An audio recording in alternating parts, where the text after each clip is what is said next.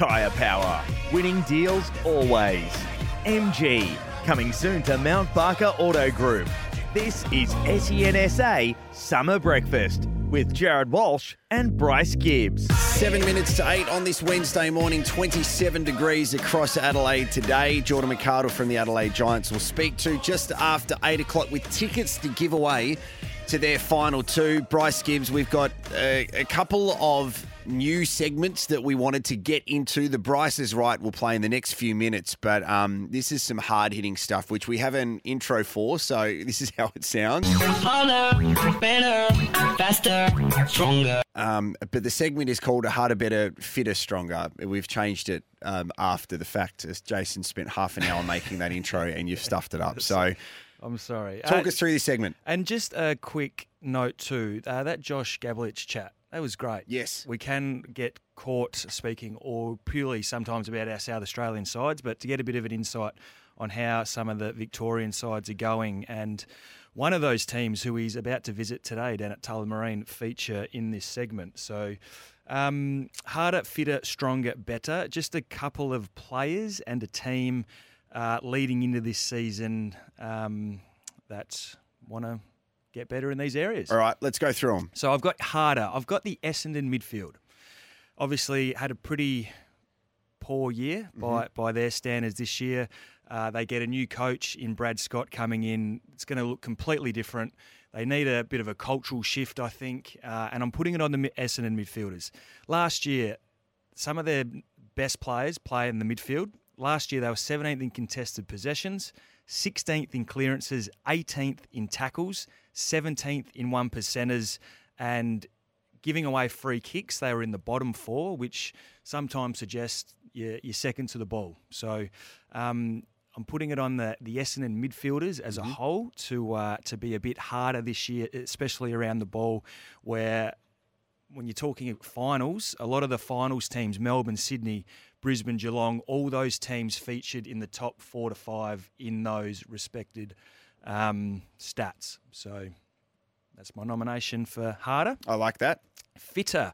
I've got two uh, of our South Australians here in Jason Horne-Francis. Uh, we know he come under scrutiny a little bit last year with some of his work rate, uh, especially away from stoppage. We we all know how ferocious he was in and around the ball, but uh, there was some question marks on his tank uh, and him needing to to build that up. And Josh Carr, who we spoke to earlier, said he's been really working on that and focusing on that. So um, get building his tank and, and having someone like a Travis Boak to to Yeah. train and, and set the example and, and show him the ropes, which I don't think he had a whole lot of those sort of influences around him at North Melbourne. Um, is certainly exciting for him. So so he's one there, and the other one is, is Izak Rankine. He's uh, we all know his class. Uh, we all know what he's capable of, especially in the forward half.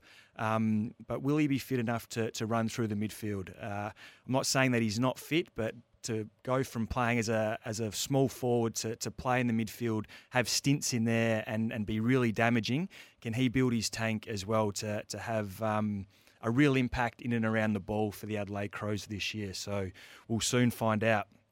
Stronger, we, we spoke about this bloke just before um, in Mitch McGovern uh, and how crucial he can be to, to this Blues He had a brilliant start to the season last year. He certainly did, and and again, his body let him down with a, a lot of soft tissue injuries, uh, hamstrings, quads, uh, those sort of things. And when uh, when you've got Jacob Weitering, uh, Lewis Young holding down the the key forwards. Um, Mitch McGovern, that, that real intercept marker, and he's a lovely field kick as well. So him dashing off off the half back line with, with Williams and, and Docherty, I think he can be a real key piece to what Carlton are trying to achieve this year. So uh, keeping his body um, fit and healthy uh, will be a real priority for him. And the other one is uh, Orazio Fantasia as well from Port.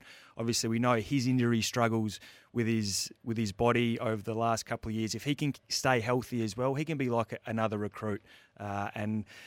Uh, be really buzzing around that forward line, putting uh, plenty of pressure on with uh, new recruit Willie Rioli.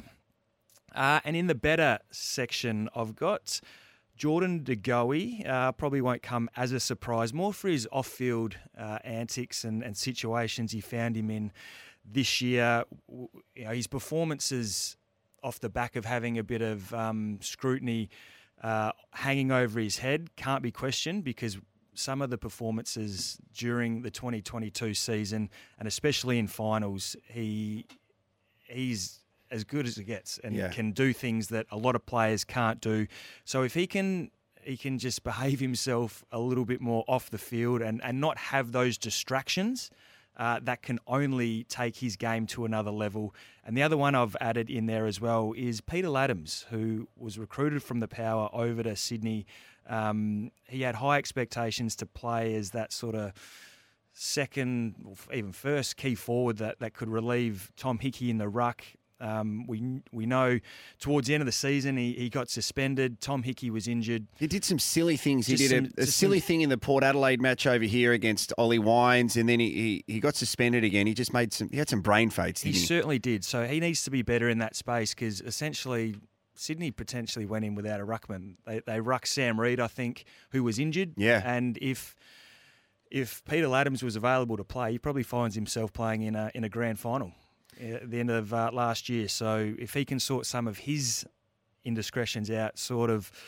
Uh, be better in that space. Um, he can have an impact for Sydney, who will be uh, in and around the mark again in 2023. Very happy with that segment. So harder, better, fitter, stronger. We'll chuck that up on the socials as well. And speaking of which, uh, if you missed our chat with the Port Adelaide midfield coach Josh Carr, um, that podcast is now live. You can have a listen to our chat with Kari. We're going to go to the news, and straight after that, it is episode two of The Bryce is Right. We are talking famous sporting quotes. You've had time to prepare for this, Gibbsy. I feel you're going to be good today. I feel like the more I'm thinking about it, the more I'm getting a little bit more worried, to be honest. Okay. Well, I'll be the confident part of this duo, and you can just stress through the news. We'll come back and do it if you want to get involved in the show.